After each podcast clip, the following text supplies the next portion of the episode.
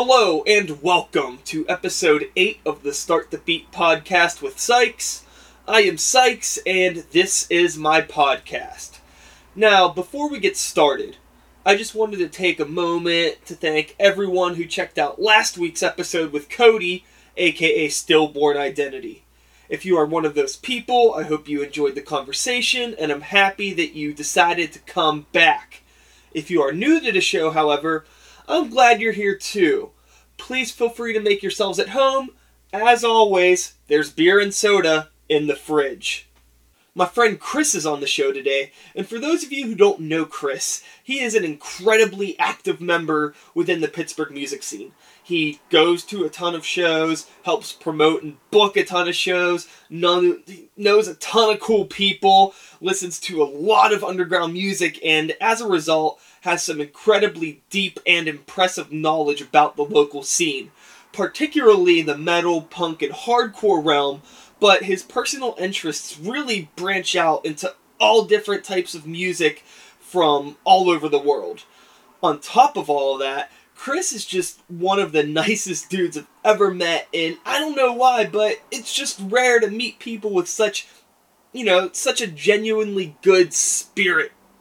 You don't come across them that often. So, you know, he has a very productive outlook on things, and we're gonna talk about how he became so involved with the DIY community today. That's what we're gonna get into. And uh, we're also gonna take some turns and dig into our nerdy anime watching, RPG, and online gaming pasts a bit. So that'll be fun. Alright, uh, I think I've talked enough. How about we all just sit back, relax, and let's start the motherfucking beat!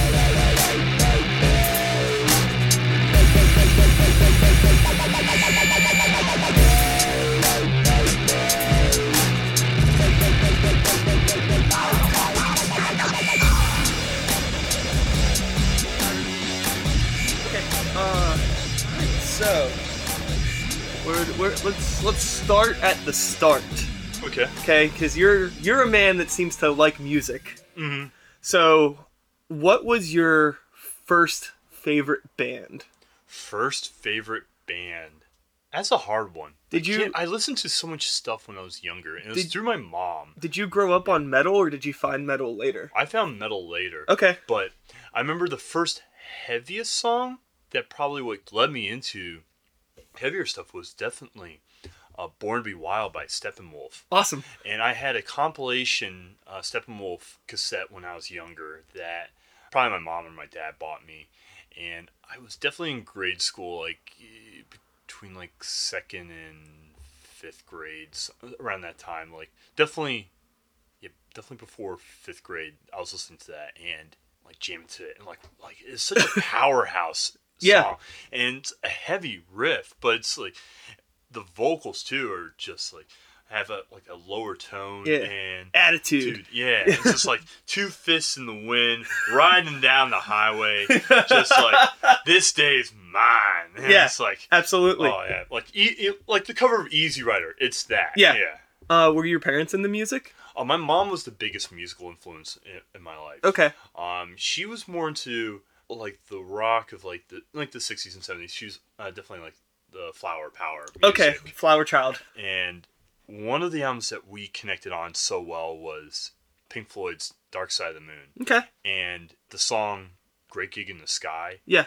just the emotional impact of that song with like the intense intensity of that woman's like vocals just like screaming and just like like from like the soul just calling out there and then the guitars and everything. So, uh, at a, at a young age, you were like uh, appealed to like this like more epic, very yeah. grandiose Well, like sound ja- of things. Like, ja- like some of the jazz, like the smooth jazz my parents like listened to, and then just like whatever was out there at the time, um, or what my parents were listening to, or what was on the radio, or just easily like accessible. Yeah, well, I mean, when you're, you know, five, six, seven, that's really Yeah. all you have. And plus, Mhm. that was we didn't have the internet then Correct. too, so Oh, it was a lot harder to uh, obtain things But the things Right. that you obtained, you also obtained them a lot better, I think, because you Mhm. weren't constantly getting thrown with new things in your face. Like now, Oh right. I feel like you have a really good grasp on like the underground scene now, Uh huh. and it's impressive to me because I feel like I'm constantly being told about new bands, and I have a Right. really difficult time keeping up with it. Because mm. see, every other day somebody's like, "Oh, you gotta check out this, you gotta check out that," and it's like, how do you have the time to do this? So, how do you have the time to keep up with all this music? I, w- I it's starting to catch up with me now, and because people are telling me as of late, like, man, you look really tired. And I'm like, I'm like, and I'm like, really? And I look in the mirror, I'm like, yeah, I kind of look, do look tired. So I've been trying to dial it back a bit, but I'm still in the mode like, wow, there's so much good music that's happening around the Burgh, and it's not just metal, it's not just punk. There's the house shows like the acoustic stuff, the the folk punk, the pop punk, the uh, pop rock, indie rock, acoustic, just everything like you can name of, and even like some of the industrial stuff, yeah. like some of the bands have stuck around. Like I know Agnes Wired for Sound has been still kind of remaining like off and on active. Oh yeah, like, absolutely. uh, since I've been going to shows like back when I got out of college, which was around two, like late 2007. But Okay. Yeah, around like 2008, I really started going to more Oh, I mean, shows. yeah. When I was uh, my first band I was ever in Mhm. was an IDM noise project Okay. where it was just like me and this one other dude, just like with a bunch of gear, just like pushing buttons, making noises. Right. And that was in 2003, 2004, and Mhm. we were playing shows with Agnes Wired for Sound then. Oh and wow. and and at that point, they had already been doing it for a couple years. So I mean, they've been at it for a long time, a very long time. But uh, so it's catching up to you, Mhm. uh, trying to keep up with everything. but you I go s- to a ton of shows too. Yeah. Like you don't just uh keep up with it on like a computer basis. I Yeah, feel like I, see you. try to on keep it up on like computer basis. Like I work two jobs, and the one job I do IT work at help desk, and it gets really demanding at times. So and I'm just like, ugh. Is that what you went to school for? Oh, actually, I went to school for geography. Okay. and I was doing digital mapping, and I had a coworker that was into. Uh, he was a network engineer, and he pretty much jump started my career into IT when uh, the I the GIS uh, digital mapping department got the axe, okay. and my coworker's like, "Well, do you want to learn How to do how this? to do this?" And Yeah. like, I don't know anything about this, but it seems interesting, so um, why not? Yeah, Carrying on. yeah, and it was great. I mean, it's it just goes to show that if you have a willing to learn and willing to take in new things, Mhm. like I, like I said just a month ago, like willing to learn new, new skills and new trades, job opportunities, and well, new opportunities in general will open up for you. Yeah, totally. I mean, where I'm at now, it was uh when I talked to Jason about Hmm. getting in at Get Hip. All I wanted to do was like help them with selling records and listing stuff, Mhm. and they didn't need anybody to do that. But they were like, "We need somebody to screen print. Do you know how to do that?" And I was Hmm. like, "Yeah, totally."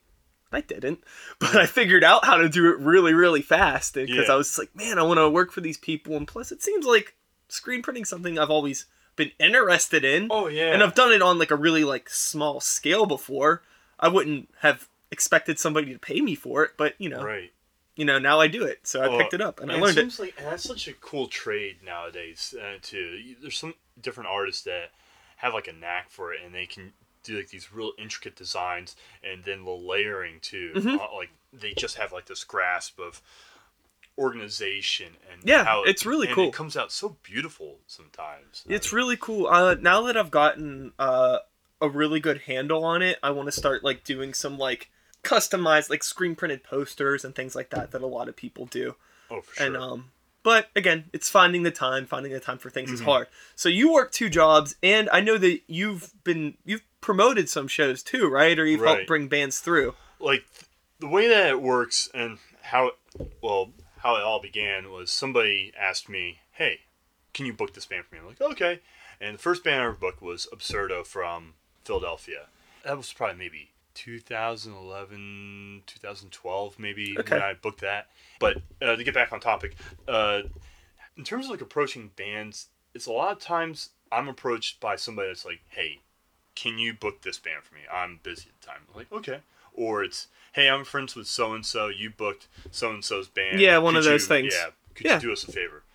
And as of more recently I've been involved with a particular person that does a lot of booking himself with major groups like Relapse, Okay. and it's been great working with them. They want want to keep it like kind of grassroots, like DIY, Yeah. and which is great, like on- from a metal perspective, and it keeps things more open and versatile. I mean, we're allowed to. Our options are better. Like when it's uh, DIY, it's like, hey, can we do a bar? All right. Can we do like a, uh, a like a, a art like a gallery? Okay, yeah. Yeah. So we got like an all ages joint where it can be BYOB and we can cater to both crowds and get more people to come in and spread the music that way. Has uh booking shows for you been generally positive then? Uh, for the most part, yes. I've had some ones that have been sour, and the positive ones had. Well, let's talk about the sour ones. Okay, Okay. sure. Because it, I think there's something to learn from that. The ones that haven't, it did not go so well, where I didn't make the money I was projected to, I want to make personally. I have personal goals that I want to make at all the shows, and the one in particular was a show that was around Skullfest four, and it was leading up to it. I was just like, man, did I thought I did like a good job flyering and spread the word out through Facebook and just like I would go to the record stores, to the coffee shops, the bars, like places around town where people will normally like walk to or like get to like in the city and put the word out about the show. And still, not a lot of people showed up. We made like around a hundred bucks. Yeah. And I mean, it's pretty good, but I think for a band that's coming from Montreal, you, Totally. yeah, you've got to like scrounge up some more cash than that. Mhm. That was leading up to Skullfest, which is a big punk festival, and it's like you're not going to get many of the people from the punk scene to come out for it, or you're not going to get many people from like the metal scene to come out if you don't have the right like bands. So it was something where I should have mixed things up a bit and brought in some other types of bands on there to bring a draw. Cool. So in between Steppenwolf and uh, you know where you're at now, like how Like did Pig you Destroyer? how did you find your way? Was that was that it? Was it Steppenwolf, Then Pig Destroyer? Destroyer. no, how did you find your way? Like, How did I find? Okay, let's. mm, did you have like uh like some friends that were like really into some crazy shit, or did you just like stumble into it? I just it is definitely stumbling into it. Like going to uh like maybe going to like music stores and like gravitating towards like cool album covers, things like that, or something else? it else. was it was definitely it had MTV was a big part of it. Okay. Especially I watched like a lot of television when I was a kid, and in middle school, like around seventh, eighth grade, I guess I starting to pick up on Metallica. I remember seeing one music video uh, or interview with Metallica, and it was for the Reload album. And yeah, I know, I know it said Reload album, and I bet people were like, "Re- uh, Reload, but that was the first Metallica. I'm like, God, I love, I do like that album a lot. I was gonna say love, but you know what? There's songs on there that I absolutely love, like Unforgiven 2, Yeah. which is like one of my favorite songs, and that's what got me into Metallica was that song Unforgiven 2. And I actually remember going to a Walmart and listening to it, and I heard Unforgiven 2 sample, and I was like, what the hell? This is awesome. It's like, man, it's like power ballad. Like, oh man, it's so intense. Oh, I love it. And listening to that, and that started the, the whole metal side Okay. off was Metallica, and then the whole new metal phase with like Korn, Limp Bizkit, Linkin Yeah. Park in high school, listening to all that, and uh, picking up on a little bit of Iron Maiden at, at that time too. Like um, I remember one of my favorite songs of my Iron Maiden was uh, Ch- Ch- a Flight of Icarus Oh, and dude, Aces it's great. High. Like Yeah. hearing those songs, like just conjured up so much imagery, and like the vocals were whoa, like I could not. I was just utterly amazed. Then in college, that was the big turning point. That was the biggest like where I met people who loved music and were in bands or, or were musicians themselves. Okay, so like finding the finding Yeah. the local scene, I guess in a way. Okay. Uh, like 2003, my second roommate got me into broaden my horizons. Like, hey, there's music elsewhere in the world, dude. Like, he got me into all the power metal bands. Cool. Like the European power metal bands, like uh, uh, Nocturnal Rites, and then American power metal bands like oh, Symphony X, Yes. and shoot, oh, what was the other band he got me into? Oh, Rhapsody of Fire. From, Okay. Yeah, Yeah. he definitely got me into that. Like, my one winged unicorn. I'm just thinking that the last winged unicorn. Like here, oh yeah. Um, and then actually, it was being on a Naruto uh, forum where they had a music group on there Okay. that where people were trading and sending music files to each other. I was just like, I had like my music spectrum just got broadened even more. So it was Just like, it was acid jazz from Zero Seven, industrial, just kind of dissonant sounds of Ulver's Perdition City, uh, the Norwegian black metal of Emperor, yeah. uh, or the trip hop jams of um, Nujabes from Japan. Okay. It So was just it broadened so much from like people in college and then being on the internet and yeah, so like not you were like not only you weren't exposed to just like one thing at once. It was like this whole like seriously just like Mm. Yeah. the floodgates opened. Like oh yeah. here's music, and Yeah. you're just like drowning. Like ah. and it, and it was just like stuff that was on websites too. I just was reading a lot there. And, Okay. Um, I was big into a lot of like the metalcore stuff uh, at the time, like Killswitch Engage and Walls of Jericho. And I remember the year I turned 21, I went to see Mastodon at Rex Theater with, I think Priestess opened up for them. Mhm. And I remember getting shit faced at that show. Part of my alliance if I'm uh, swearing, so but I got really drunk at that show and was moshing th- their entire set. I, like bruised my tailbone the mosh pit. and but I remember like, oh my, can't stand up. And but then you hear like blood and um, Blood and the Thunder. blood and thunder. I, Yeah. I blanked out on it. Blood cool. and thunder playing. It's like, all right, we gotta get out there. Split your lungs with blood and thunder. uh, yeah, but shortly after that, when I got out of college, I was wondering, well, where's all the music? And that's what started me looking for local shows. Yeah. Just when they like go out and see things. Correct. I mean, just find out like, well, I like seeing metal bands live. I love it, and there's this great allure to the metal sound because it's it's a very low end. It's fast. It's heavy, and it's about the music. Yeah. And it just charges at you so intensely that I wanted to find that all the time. Totally. It's like I can't get enough of it. I need to find more of it. So where's the local stuff happening? There's there's two there's two points I want to go. Okay, so I'm gonna hold on to one, but I want to backtrack Yes. real quick. Okay, so you said that you had found some things through a Naruto forum, Mm-hmm. like the anime Naruto. Yes. So are you an anime fan? um, I still kind of am. I I still follow Naruto, but that's the only one I'm religiously following in- in terms of like, okay, I gotta Okay. see how this ends. Okay, you Um, were into it a lot more. Like I was in more in anime like in college. Okay, But yeah, I still I'm still huge into like Godzilla, like the kaiju films like Gamera, Ultraman. The anime that I was big into, and I was a part of an anime uh, fan club at University of Pittsburgh Johnstown. Uh, we were uh, we watched a ton of stuff like the Berserk anime. We, Cool. We watched a whole range of stuff. I know I was big into like the Mecha series, like the Gundam okay, uh, series. I have like, yeah, Eighth MS Team is one of my favorites with the the Gouf Custom. yeah. I the big robot with the, the grappling claw, like in that la- uh, was it second or third last episode where he battles uh, the the Gundam SM team. He's just like lame ways. He's like grappling hook around. He's like Gatling gun. zzz, and- I uh, I don't know. I never um I had uh a lot of friends that were into anime, and I loved anime. yeah, But I was more. I was never like the the uh the mech stuff too much. Probably the closest to that would have been uh Neon Genesis yes, Evangelion. I remember. Oh, that. I love that stuff. But then I really like a lot more of like the weird comedy anime. Like I really liked uh Ranma One Half and uh Tenchi Classic. Muyo. Yeah, Uh, I like Chobits a lot. Full Metal Alchemist, yeah. I remember watching Full Metal Alchemist. Trigun. Oh yeah, a lot of that stuff. And great, then I really liked a lot of the more feature stuff too. Like Akira is one of my favorite movies ever. Correct.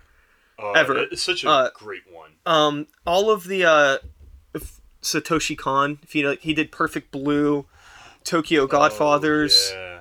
Paprika, a good Mhm. good handful of movies, and then um, I mean obviously the Miyazaki stuff. Yeah, the Miyazaki films were just immensely like imaginative and Yeah.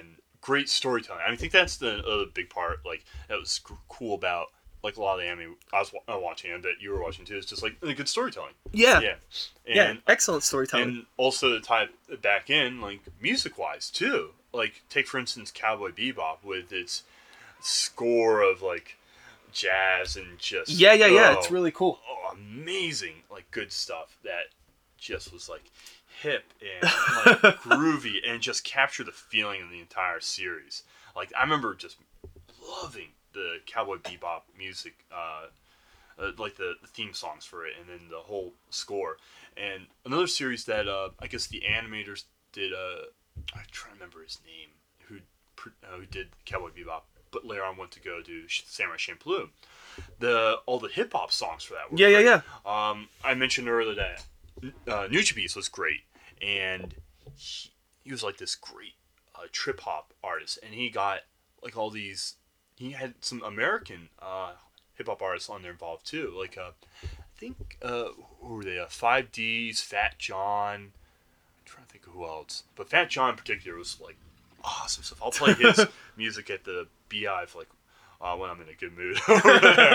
but it's like really good instrumental, just down tempo, like relaxed trip hop music. I'll have to check it out because Yeah. I like that kind of stuff. Oh, yeah. I do. Whenever I go back through and listen to this, I'll have to write that down and try to remember it. Yeah. I just I um I worked up at Steel City Con all weekend, Yeah. which is like comic book nerd convention. There's a ton Right. of anime stuff, and uh, I don't know what any of it is anymore. It's Correct. been it's been almost ten years since I've really watched anything, and it's like I want to know what this is because it's probably cool. People are dressed up as characters. I don't know what the fuck they are, but I'm sure this stuff's good. But it's like making the time to do it. I I don't know. I Yeah, just, it's really hard to find the time. Oh, especially in those, oh, those like hundred episode series. Like, Oh, yeah. trying to catch up. uh, Like, if you're trying to catch up with, say, Naruto or One Piece right now, good luck.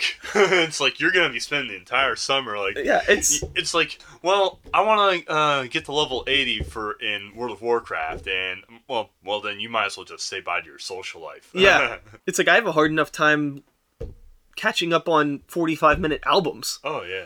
so it's like how am I going to start I can't even start a new series. Yeah. But um were you ever into uh like Warcraft or online gaming? Oh yeah, yeah. Definitely played uh, World of Warcraft. I had a, um, I have a. Well, I haven't played it in a while, but I did get up to level seventy. I use a gnome uh, fire mage, Okay. and it was pretty awesome. We I played it in like a guild that was just full of all these like. We just uh, got together and played, and When what time frame was that? I was in college, and it was a little bit after college too. Okay. But I was into video gaming a little bit. Um, definitely when I was a kid. Okay. Definitely in high school. What were you into? Like what games did you start playing? Oh, we talk like old I- school stuff? Yeah, like I played a lot of the like the Mario games, but the one my favorite Super Nintendo game was uh, Earthbound. Okay. I Yeah. absolutely love Earthbound because there's a story, Mhm. and it was just so It was a realistic story. yeah. Well, I mean, uh, you know, well, aliens it- and stuff, I but mean, aliens. it It wasn't-. It was just like quirky. you were nor- it was normal kids. Yeah. Like it was Yeah. set in a normal atmosphere, which was really cool. Oh, yeah, and it's just like little quirky stuff, like oh, you're you're homesick. Oh man, and you're like Yeah. bad stuff's happened to you. Better call your mom. Like okay, like, and then your dad sends you money. It's like yeah, realistic Uh, stuff. did you play uh, any of the other Mother games? Um, uh, I played a little bit of it of uh, Mother Three, Okay. like an emulator game, but Yeah. I felt like I got to a point where. I like screwed up on my levels and I was getting my ass kicked and it was like crap I should have leveled up a little bit or more later. Yeah, that happened to me once. That happened to me once when I was playing through uh, Final Fantasy VIII. I was at some weird point where there was uh, a boss fight, and like I had the save point, and like you couldn't go back because like it wouldn't let you go back, so I couldn't go back to level up my characters. It's like I just Yeah. have to beat this boss, and I would try and try and try, and I was never able to fucking do it. Right. That's like um I spent a lot of time on Final Fantasy Seven. Yeah, same, same. Oh, yeah, Final Fantasy Seven. I think I've, I think I did everything that you could do, and Right. I, I beat Ruby Weapon. I beat Emerald Weapon. Oh man. Well, I didn't get that far. I know that, but I did get the um. I did get nice round table, which Yes. also is like in turn you also got the golden chocobo Uh-huh. and like all that fun stuff. And that, that there's another game with great music. And, Yeah, Final Fantasy Um, Seven is awesome. Uh, Nobu, uh, Noboru. Um, what's uh the It's- Uematsu? yeah, this- Uematsu- it starts with a U. Yeah. It's U T E M something. Yeah, all his music uh, that was great. Um, the Black Mages, which was his metal uh, uh band, that they did metal covers. Yeah, you know, I forgot about yeah. that. I didn't know that was a thing. Yeah, Yeah. yeah. They they So- played um America a couple. I think they played America like a couple uh shows on the West Coast. Uh, Of course, it's yeah, closer to Japan. Bastards. Uh, that's how I always feel like with shows. like, oh man, it's great. I'm like ah, West Coast. Yeah. Son of a bitch. No, I uh yeah, that that makes sense with the score and the uh, attraction, the Yeah. meta. Like, feel like I have a Final Fantasy VII strategy guide right down there that I found at uh, I found it at Goodwill uh like a month or two ago for a dollar, and I was like, man, I want to get this and just look at it. Oh, shit. like I have the Final Fantasy VI uh, uh, guide for Okay. um, well Final Fantasy three for Yes. Nintendo, and all the artwork from oh what's his name? Trying, uh, name escapes me. Like he did all the like the classic artwork yeah, yeah, yeah, yeah. uh, for the older games, and Mhm. And then what was that? I, I got the guide for Earthbound too, which has like these scratch and sniff cards in the Yeah, back. they uh. Do you um, did you ever read Nintendo Power when you Oh, were yeah. younger? And they Oh, had the ads that had had the scratch and sniff. yeah. They had the ads with the scratch and sniff stickers. Those were I remember like one of the awards that you can like sign up for uh, was when Alien Three came out. Was you can win like the thing that Ripley like uh, slept in, like the the cryogenic case. Like you can win that. I was like, what? Like why would I want that? Like what? And like now I'm thinking about, it, I'm like, man, where the hell would that go? Like in your house? Yeah, Uh, uh, somebody might still have that now. I wonder who has that. Oh man, like somebody is just like probably auction off like a, or, or maybe has like their own personal like alien collection. Yeah, uh, it's crazy. Do you, uh, do you follow retro gaming at all now? No, not at all. I'm really out of the loop for gaming. Yeah, uh, um, right- it's like whatever I hear through, like my friends are going to PAX or they're posting stuff on Facebook about gaming. That's what I know. And, Yeah. Uh, yeah, really wish I could play Skyrim because I've heard a lot of good things about that. Because that, I like that Bethesda Studios a lot. Okay. Because I did get a chance to play the Fallout. Uh, was it Fallout three? Uh, three was it? When it There's a third uh, one. I don't know if it's the one you played. was that, yeah, that was the one in DC. Uh, I'm think- not sure. I don't know. I think that was the one, Fallout I 3. don't- And it was great because they're they're again, it's like a very open story, but it's a compelling universe because it's got that retro uh like 50s like feel, but there's some sci-fi and there's some really weird storytelling there too. And it's just it's a, a compelling universe like because it's post-apocalyptic. Yeah, all of all of my friends that play modern games, like I've I think I've seen somebody play one of the Fallout games Right. and it looked cool. Again, I don't have fucking time, man. Oh Like yeah, I exactly.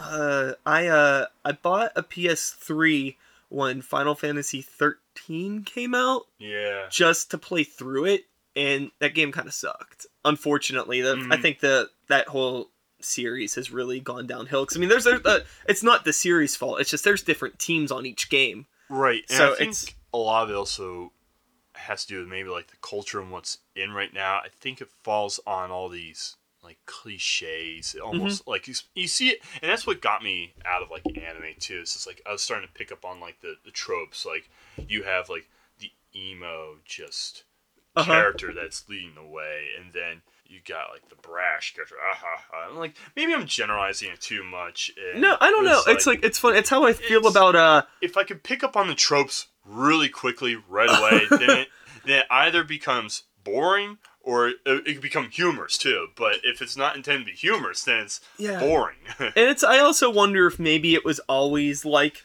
boring, but maybe you were like younger and you have this nostalgic attachment to these characters and these things that you know Oh, you yeah. didn't get it because you were younger and it just didn't.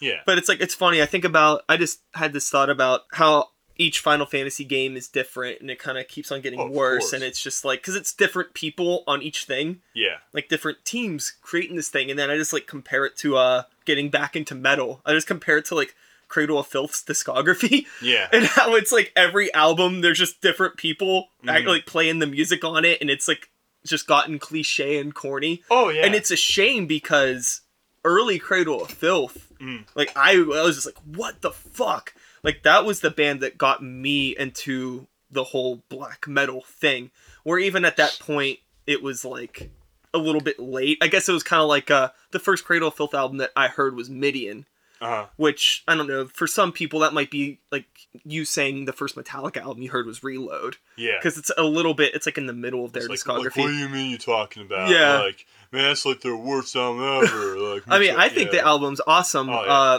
Like but uh, Load's a great Metallica album, and, and but if, if you look at it as an alternative metal album or alternative rock album, it is a great album.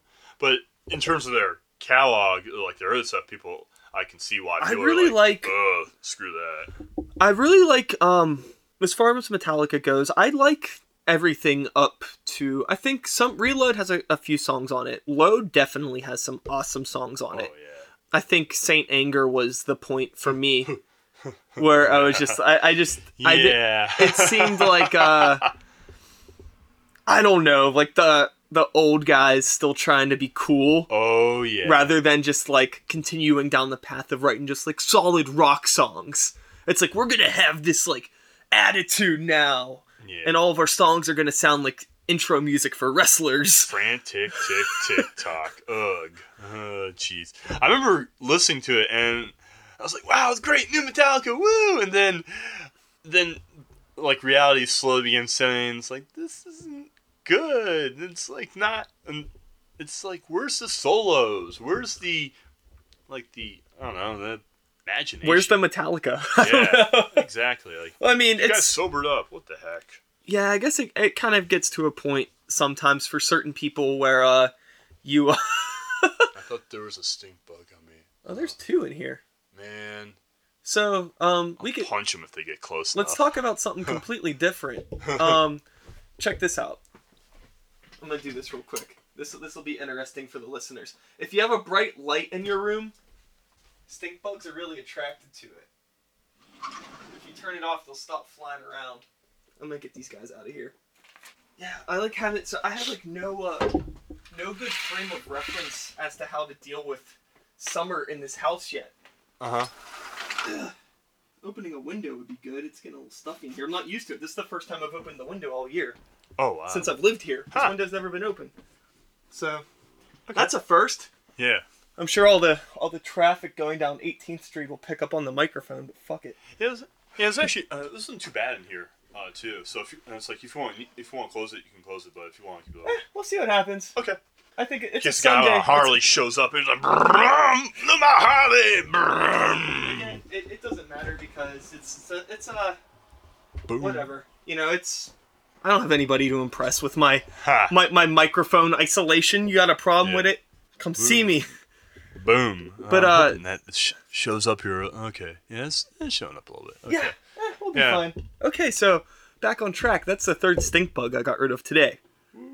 Just in this room, man. Do you know how to? Is there any way to get rid of them? What? Is, what? How do you? Or like to get them to not show up? Get get them as soon as you can. To just reduce their numbers as soon as you can. If you see one, Do they mate? I, I thought they were like asexual or something like that. Where do they come from? I thought they were an invasive species. Somebody brought them in and like, well, here I, they are. I thought I heard once that they were brought in to get rid of the cicada or something. Apparently, we were having a cicada problem. I've never seen any cicada. I've seen I've a ton of heard- stink bugs though. Yeah, I've never heard cicadas being a problem because usually the birds eat the cicadas and it's like woohoo feast time. Well, yeah, the only time the stink bugs ever seem to fly around is when that light is on. Mhm. Which is weird. I don't understand what, what the deal is with that. Right. But, uh, fuck, where were we at? I don't know. We've talked a lot about music, Yeah, talked we- about some anime, about some video games.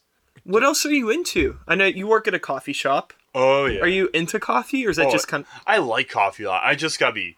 Uh, I gotta be careful with it sometimes. It's like I'll you- drink it like a lot, and then I'll get like, oh, you get like charged up way too hard, and then like, oh, I need to go like run or something, like, and then I feel like kind of weird. And but um, yeah, I love coffee, and working at the uh, the Beehive Coffee Shop, it's it's nice. We definitely are the assholes of the Pittsburgh uh, coffee shop Oh, wh- why do you think that? because we have to we definitely have to act a little bit tougher around the the uh, the crowd the around the the south side for Well, sure you have to deal with South Side yeah. people. plus we have a full bar too Yeah.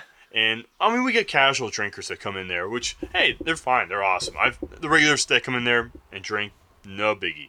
Uh, it's when, like on the at night, like say Thursday, Friday, S- Saturday, when the bar next door, which is owned by our sa- the same uh, owners, Uh-huh. uh, the Rowdy Buck. That's when they start.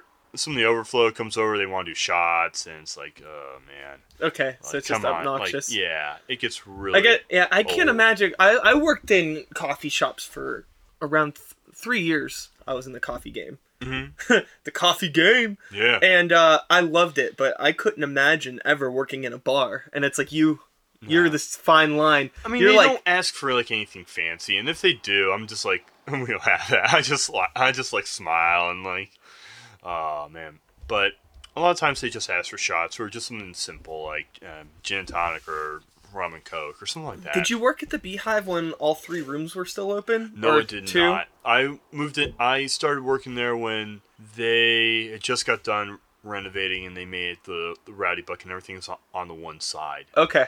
Uh, that and the reason why they had they were able they put in a bar next uh, next door and they used the other two rooms is because the Beehive has the alcohol license and um, well it's just, it's just easier to open up a bar next door when the owners had the They had the license already. They have the license already because those things are expensive from my understanding. I mean Yeah. just like a good a pr- uh, pretty penny especially pro- trying to uh, procure one like for the in the south side. Huh. There's like oh, there's too many. Put another one.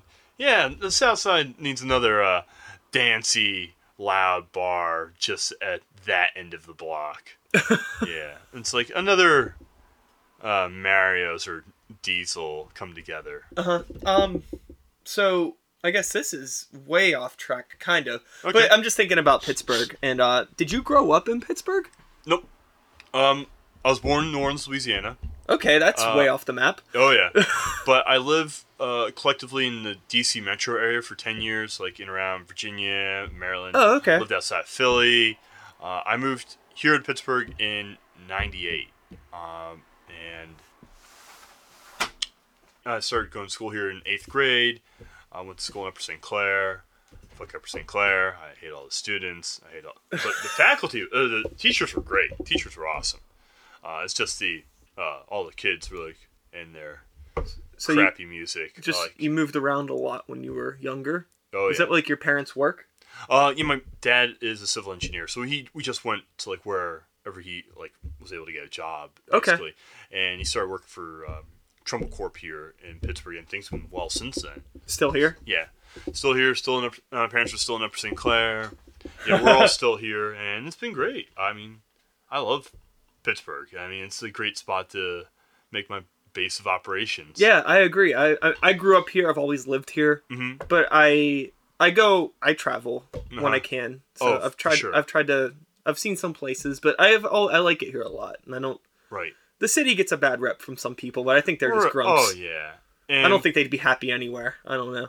which also uh, is an interesting like people say bad rap or like well it has a certain way especially when it comes to booking shows it has a very particular way like if when say I, I will get from time to time a band that has like a high guarantee and it's a band i don't even know about or i don't even think they'll draw well and it's like well there's only a certain amount of people that'll come out to that show like maybe like 20 to mm, 30 people. Um, a good show 40 to 50 sometimes with the metal shows. Pittsburgh's definitely getting a better reputation. The metal and the punk scene and the hardcore scene are definitely picking up. And there's a lot of good people that are getting people interested. There's a lot of young people out there and young people are getting active. Uh, Totally. Another thing that I like to personally say I have an advantage o- o- over or have like some good insight on is like kind of what uh, seeing like going to shows where all the, the younger people are at like there's a lot of young people in the hardcore punk scene Mhm. and like that migrate around like the all ages venues like the shop uh, and the Roboto. Then there's also the house shows that they, they'll play too, and you see a lot of like kids there, and they're they're into like, and hey, they like metal too, but it's not. It's hard to book like metal shows when like they want to play at a bar or something like that. Yeah. I think it's very important when it comes to booking here, like especially the booking journal, just to know the lay of the land and go to people's shows. Go. I I didn't book shows for a while, uh, and I just started like after I was attending metal and punk and hardcore and getting to know the people and just watching how it was done from their perspective and making mistakes and learning from them and then also watching other promoters book shows and like oh asking them questions like oh well how do you do this and how do you do that and just showing a general interest in everything so Yeah, it's weird. Uh, you're probably the only. You seem to have like a, really positive outlook on everything generally, uh-huh which is a lot different than a lot of people I know. Well thank you it's no, it, it's nice to hear. You know, it's it's good. the The city needs some more positivity, and it's Oh, it's weird sure. coming from me because I'm pretty negative when it comes to things. But it's just like I've booked shows, uh-huh and but it, it- for me, maybe it's just luck of the draw with me. It's just I've just had really bad experiences with it. It always seems to be uh just falling into like unreliable people or unreliable venues or just oh or just situations that are kind of out of my control and it's just it's a lot of responsibility to book a show Oh, of course, and it gets to be nerve wracking sometimes. But I can sympathize with like the negativity, especially like at the beginning of the night when the show is like about to start. It's like, well, I told people to be here by eight. like, why they're not here? Oh, because I'm so used to being the first person there. you're like, punctual and Yeah. responsible and I'm just like, oh man, are enough people gonna come out? What happens if we don't pay the bill?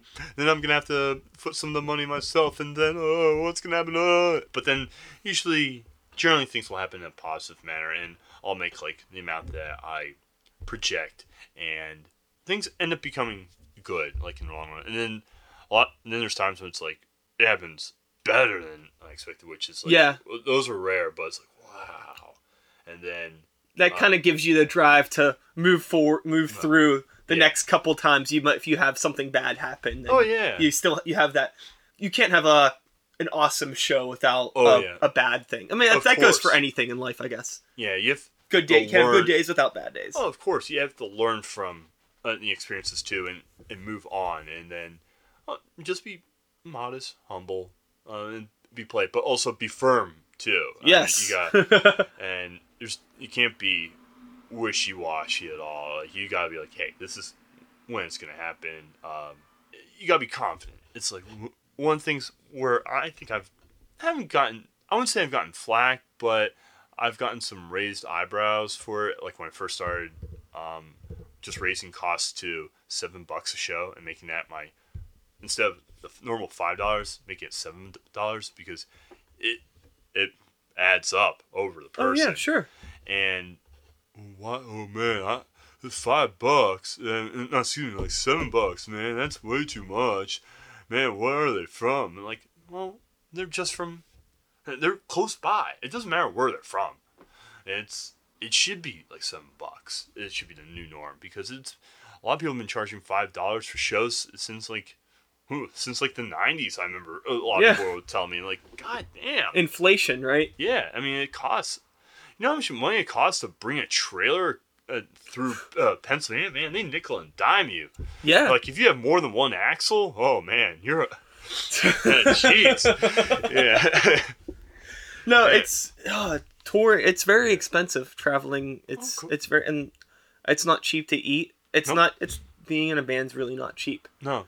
I mean, And you know, and then you'll have people that aren't in bands and go to shows don't understand that because they're not in a band. no. And then the people that are in bands and go to shows are probably cheap because they're spending all their money on their band. No, they just want to, like, hang out and just socialize and just be at the show. They, they're not Yeah. going to the show. They're, like, go, they're just going there to hang out. Yeah. and I've seen that for a couple of my shows, and it's irritated me. But I'm not gonna say who these people are, but or which part of the scene that they're in, but or which particular scenes it is. I've seen this happen a lot, and and it is annoying when you've attended their the bands that they've uh, attended their shows Uh huh. quite frequently and show up and you're right up there in the thick of things all the time and you're up in the front row you're cheering them on and you're rocking out and then when they come to your show they either hang out in the back or they don't or they don't hang out near the stage they just hang out at the bar hang out with their friends or they don't support um, you get positive vibes from them but it's Yeah. just not I mean, Like- it's it's weird with me. Uh, It's You know- all. It's more like a verbal, just kind of uh, like like confidence, uh, confidence builder. it's weird. I want to say that I feel a lot. There's people that are involved in the music scene Mm. for reasons that I think are wrong. They might not be Yeah. wrong to them, but it's like they're selfish reasons. You know, like I'm gonna play. I want everybody to watch me play, but Or I don't care about too. yeah, or an image thing, like, yeah. or like, I don't. I'm not going to go to that show because it's of this type of music, and it's like, um, or my friends are out here. I'm like, eh, like whatever. and it's weird for me uh you know if i haven't like if i like if i'm at a show or playing a show with some bands and if it's like a band that i've seen a dozen times Right. i'm probably not going to stick around and watch their whole set Yeah. And it's just like it's nothing against the band i mean it's like there's bands that i love but it's like you know i've seen you guys play so many times and i worked all day and i got to go to work tomorrow morning and Right. but then it's at the same time it's like well i want to stick around because uh and support. And support. That's, that's why. it's like this weird Yeah. it's this weird uh i don't know tug of war with myself sometimes exactly. of like you know what's right what's wrong and Mm-hmm. i don't want to be a dick but at the same time it's like It's essentially what it comes down to is choosing the right thing to argue about, and it's like I think some of the the stuff it can be it can be petty in terms of. Oh man, they're not going to come out to my show. Well, guess what? It's like from all the shows that I booked, a lot of those people still haven't showed up. But for some weird reason, I get all these people that I've never seen before show up to my concert, uh, and I've been noticing that as of late. Like I, like more than half are people that I've never seen before, and they show up to the concert I'm booking. Maybe it's because I'm promoting it the right way by flyering at like places.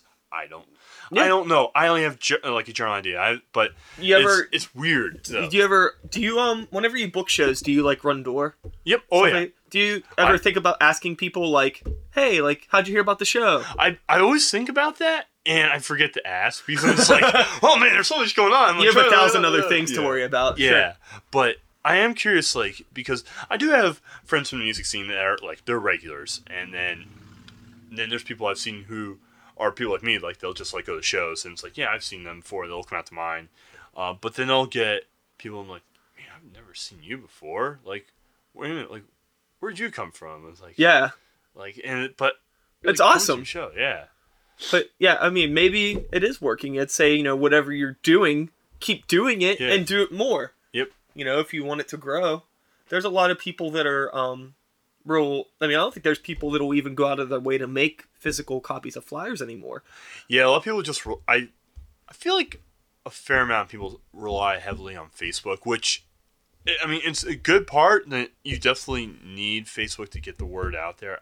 I would like to say, yeah, I would like to think you, you need it, but you're not. You're gonna miss people if you don't physically flyer. Uh-huh. And there's, I mean, I only flyer in the city. If I had like the energy to go out to the suburbs um, all the time, I'd flyer out there as well. But especially for like the smaller shows, I know who's gonna come. It's gonna be people in the city, especially for this. But if it's for like say a big a band off of Relapse Records or Profound Lore Records, then Yeah. I'm gonna get out into the suburbs. Yeah, you go- never know who's listening to. A lot of the Yeah. people that I know that are into like the real wacky underground stuff always tend to be people that kind of live more in the middle of nowhere. Right. Because they don't have the distraction of city life around them all the time. It's like, you know, they're kind of just huddled in their boring little town, Huh. you know, on the internet and maybe going into like that one show a month that they might get at the one place where they have shows in their little town. Oh yeah, or the, you get like cases like Smiling Moose, where people are like, oh, that's on the other side of the river. I can't make it over there. And- or it's like, or you get people from uh, in the south side are just like, oh, that's in Polish Hill. No, I'm not gonna be able to make it across the river. If there's a river or a bridge involved.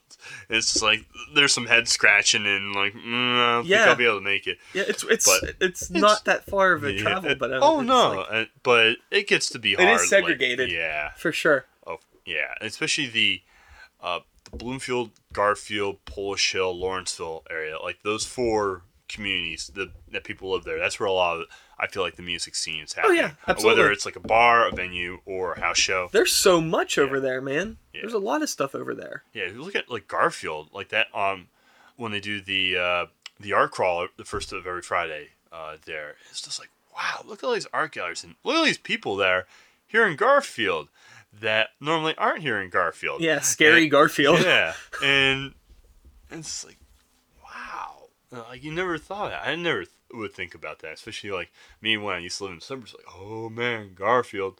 But now it's like, but now I go over there. I'm like, oh, I have a friend that lives in Garfield. Like, oh, whatever. Like, hmm, okay, just go over there. Yeah, oh, the world's becoming a less scary place.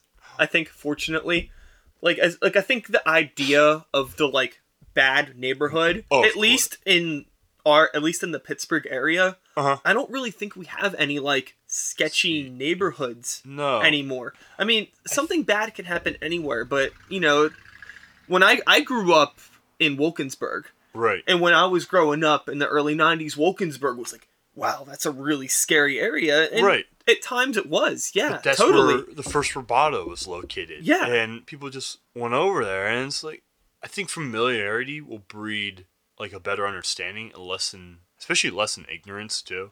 Yeah, I think the other thing too is like uh in that time the idea of like gang culture Mm. was being glorified a lot more than it is now. It's not at all.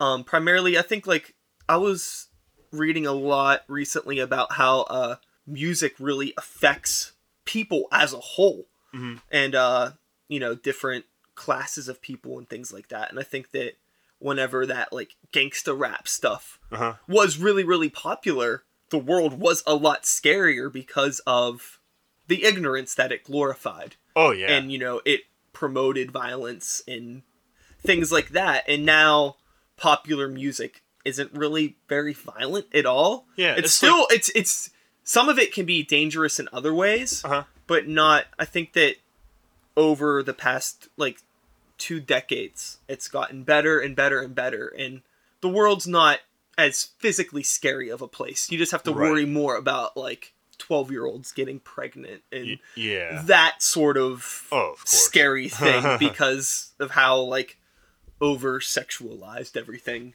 is in a lot of popular music. I mean, if you look at especially like the uh, start of like black metal, well, Norwegian black metal. yeah uh, all the the occult stuff and the darker things that were going on and burning of churches, the um, cruci- uh, things being crucified, uh, animal parts being Yeah. on display on stage, and a lot of that's kind of like changed, especially like throughout the '90s when it kind of like mm, kind of went up and down, and then as of like today, it's more black metal has been more like it's been brought into the light, but it's been brought the lights kind of like shining on. i think oh, the like as like the folk and nature, and then also, but then there's I I, mean think some of the philosophies are still there. yeah It's just it's prese- Exactly. it's presented in a more uh well-read, mature manner. yes. It's like I mean, it's, it still got like the the uh, the cheesy like yeah Satan Satan Satan like you like Well, midnight yeah, I mean- who do it like in a funny and just kind of like the first way of black metal ways like with um with like Venom they knew it was a joke they- shock it- rock. yeah Yeah. and it's rock and roll uh, at its finest uh-huh. and they were just doing it to like yeah exactly shock Yeah. but then you get bands like uh, Mayhem, where Euronymous wanted to make it much more like a, almost uh, like a religion to some extent, like a almost like a belief system, like a like a cult almost. Yeah. That Where it it gets gets- a little like, Oh, yeah. come on, like, are you? Is this a joke or is this for real? I mean, we don't know. He's dead now. Yeah. Yeah. th- I mean there's going to be there's always people there's always going to be extreme people out Oh, yeah. there. Like you know, there's going to be some weird black metal guy that's, you know, Like, really trying to like Yeah. sacrifice some people and do Yeah. some crazy shit. Yeah. And there's going to be some weird gangster rapper guy that's going to want to, you know, talk about some violent stuff and like you know, there's to be it's there's always going to be extreme Oh, and- people. oh yeah, especially and the other types of extreme people you get like the people that are think like, oh, this genre is the best, like the the elitists and such. metal elitists in particular are some of the worst people to deal with. You know, like people that Oh, are like, like that's not metal enough, or that's just not, yeah, or that's word. not metal enough, Yeah, or that's it's not, not, metal enough. not black metal enough, not death metal enough, not power metal enough. I'm like, no, I haven't seen met anybody There's that some of like the but worst even the punk, uh, I've been around punk people that are like that too. punk elitists. oh, Oh, oh, like especially the raw punks that are like, "Oh, it's not deep. Oh, that's not punk enough. You're not wearing enough studs. You're not. You're not vegan enough. You're not saying fuck the cops uh, enough. And it's like, come on, just let me listen to it for the fucking music. And Yeah. I want mosh. Like, yeah. yeah. I, So, I mean, it's it's anywhere in any type of like, I think music where people just they have to be reminded first and foremost, it's music, it's entertainment.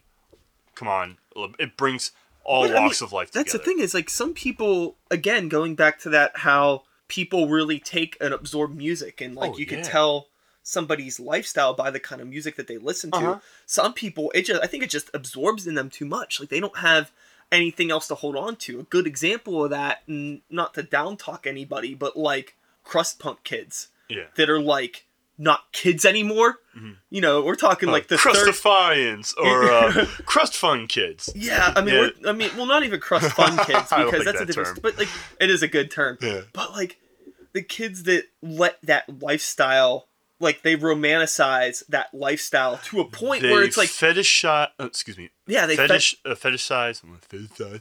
That, excuse me for sorry. fetishize uh, the dirtiness. yeah, Yeah. and that's like, I don't know. I mean, like, people fall in hard times, Right. and you know, you know, sometimes you have to, you know, do, you know, there's people that don't have homes. There's people that have to do this and that Yeah. to make it by. But to, to choose a lifestyle that like simulates that Yeah. in some sort of a way is It's like weird.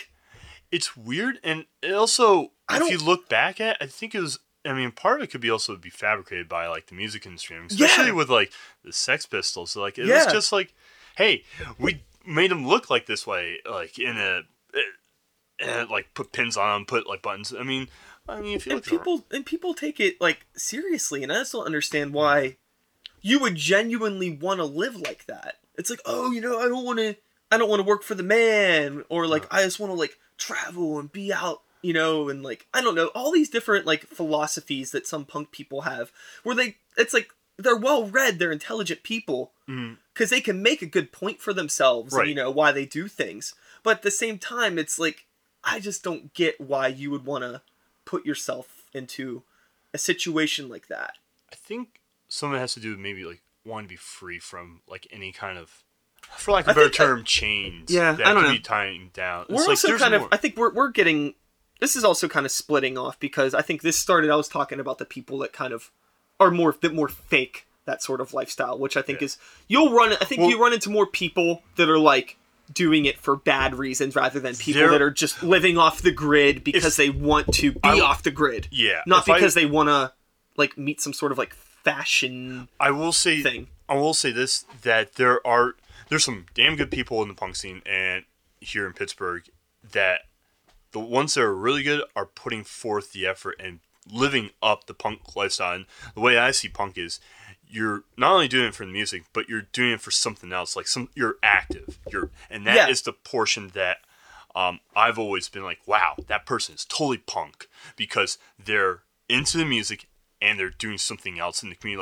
like um, helping feral cats or bringing awareness for uh, bringing awareness towards women's abuse or Yeah, yeah, yeah. or doing something for the community. Just putting that extra effort into like being like socially active Yeah, maybe aware. yeah, too. maybe like living a lesser quality of life so they But could just- give more. but just hanging around, just uh, and, and living every day where you're just like drinking, and boozing, and just like the the rock star lifestyle style, which is also like in metal too. I mean, metal and punk both have like that lifestyle where it's like I'm just gonna drink and booze and just party all the time. Well, like at some point you have to stop and you have to do something a little bit more.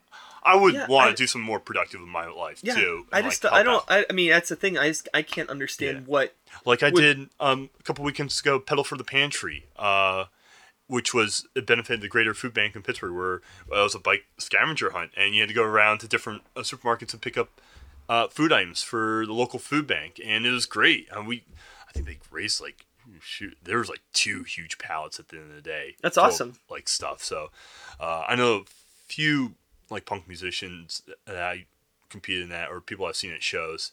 Um, definitely was felt like I was the only metalhead there though. Well, I think that you know you're. I don't think you're just a metalhead. I think Yeah. you're just somebody that um. I think you just appreciate good music and creative things, and Mm-hmm. I think you you just like being a part of something. And I think that definitely like the punk community is a lot more known for doing things. right. There really isn't too much active ac- activity in the metal scene rather than like being super metal. Just Yeah. like being really good at your instruments and like everybody I know that's like into metal and all they listen to is metal. They're they're pretty boring people. I mean, nothing Mm. Yeah. against them. They're all nice, but a lot of them are pretty boring people. But a lot of the punk you people that I get know, like ones that are into particular genres and they, they get to be boring and it's like oh, come on it's like come on listen to like some black metal with me or like come on listen to some death metal or like hey want to listen to some power metal and then both sides say no i'm like oh yeah, but then again, I mean, it, it's, I mean, it's a thing. Like, I think that you need to like understand. Like, I- guess it, says a lot about like you know the person that only listens to death this, metal. yeah Of It- course, they're gonna be like a grumpy, antisocial butt because that music is so like grumpy. But Mm-hmm. I, you know, I like that grumpiness sometimes. it's angry about something and like in the, but in metal and punk have always had their ties together like they've always been about it's been a under like an underclass. It's been a subculture area about like well we're like in a certain way we're the low man guys on the totem pole and this is what life is about like on this end. And it but it's also about especially through song and music making people aware of like hey this kind of thing whether it's like um, police brutality or like bad doctors or Yeah, uh, it's it's uh, like uh, medical malpractice. There we go. That's the word I was looking for. Medical bad doctors. What's the word? Oh, medical malpractice. yeah, it's not There's the not only term. is it uh like if you compare it to like typically popular genres of Mm-hmm. music, not only is it like on the surface the sound is dramatically different, Yeah. but a lot of the times the themes and what the music is about is dramatically different. right. You know, because you don't have songs about just like I'm hanging Well, out with my buds. Yeah. well sometimes you know Yeah. Well, yeah. Pop like yeah. Pop music's always been good in its quantities. Like, and it's good in certain doses. Uh, there's but some pop stuff I like, you know, but I like a little bit It's of just- everything. I'm like, and there's sometimes I'm like, I mean, I just want to be, I want to feel like a piece of shit. Scott Massey told that to me. It's like uh, from Storm King and Yeah. Venus. Like, and I thought that was a really apt description of like, like some of the good music's like, I want to be made like a. F-, uh, he said to me like, I want to feel like a piece of shit when I listen to this one band. It's like bands, and it's like that's what I look for sometimes. Yeah. Like, but then there's other times. I want, I'm looking for stuff that's like, yeah, energetic, powerhouse, like, like, just like, well, I'm like I don't know, party like Torch, Yeah. um, or uh, or Amon Amarth. Just like sing along. Let's sing along the Viking metal. But sometimes songs. you just want to headbang and you Yeah. put on a Rammstein record and you're yeah. just Oh like, hell yeah! yeah, I, I want to see flaming wings and ballasts on stage. Yeah. Let's do it. yeah, it's fucking awesome, man. Yeah. Super awesome. My phone keeps going off. It doesn't Oh. matter. It's not I important. mine's uh, doing something too. I don't, we're uh we're gonna wrap up here in a minute um because we've we've been going for a while um but uh I guess what I want to wrap up everything on Mhm. I guess is uh where do you think this might be a deep question uh oh. Not in a bad way. I know. but uh you know where do you think you might be right now had you not found the music that you found 'Cause it seems like you discovering all of this music whatever it be like really ended up again like i said how the music you listen to dictates Mhm. your life i mean it really seems to have dictated you know the past probably coming up on 10 years of your life now Yeah. you know, with all of the people that you've met, the people that you're probably close friends with now, and the shows and music seems to really control you. Right. From a oh, point where you oh, were- Yeah. Uh, you know, like you, um, when you were in college and you were playing Warcraft enough to get a level 70 whatever, Yeah. and I'm just, do you think that getting into this music and like this social stuff got you like away from the computer and got you out into the world? It did. It did so much. And you think and with- I'm so thankful for all the people I've met. I mean, that, it may sound like kind of cheesy to say it, but I really am. Like everybody that I've met from all the metalheads, all the punks, just from all sorts of like backgrounds and walks of life, I I like hearing about their stories so much in terms of they've got this wealth of experience and I'm just curious about what's going on yeah. and it's always intriguing to hear about that, like from people from different parts of the globe, different parts of the states, and like being and let music being the what brings people together. Yeah, Like totally. it's the meeting, it's the it's the dinner table, and it's just like like everyone is equal at this table, and and what brings us together is music, and that's what I'm really thankful for. Is just it being able to get out and just be amongst like really interesting and fascinating lifestyles. yeah, that's that's awesome. My interests that I had when I was growing up are entirely different now Oh, because of yeah, you know meeting all of these people, and it's the same thing for me. And you know, and it's like we met each other through this, and you Mhm. know, you're Yeah, a solid true. dude. I'm glad Yeah. to know you thank you. for sure. And uh, it's this has been a a good talk. It was fun to pick your brain Thank and you. stuff, and it was nice to. I appreciate it uh, so much, uh, Brian. I mean, means a lot. I'm glad that we had that anime connection. I'm always excited. Oh yeah. I'm always excited to find somebody that liked anime when Yeah, I they were still younger. would really like to get uh, Cowboy Bebop on like on DVD. I still uh, once I have on DVD, so I still have Escaflowne. I won't through yeah, that, but yeah. but the one I have that I absolutely love the most that I have on D- DVD is um, Gurren Lagann, and it's Okay, I've just. Oh, it's a mecha anime. It's it's cheesy. It's got like tropes there, but it's funny and it's just so epic and great. I highly recommend. If you like anime, you gotta watch Gurren Lagann. All right, man. Well, dude, thanks for coming over. Hey, you're welcome. Anytime. cool. Wow, that was awesome. And that's all, folks. I hope you enjoyed the conversation. I I really like talking to Chris. The DIY music community and the world in general could just use more people like him. I definitely took some positive notes from our conversation, and I hope you all did too. Again, if you made it this far, thank you so much for listening, and yes, I will be back next week with another new episode. I am Sykes, Start the Beat Podcast 2014. Woo! Woo! Thanks for listening.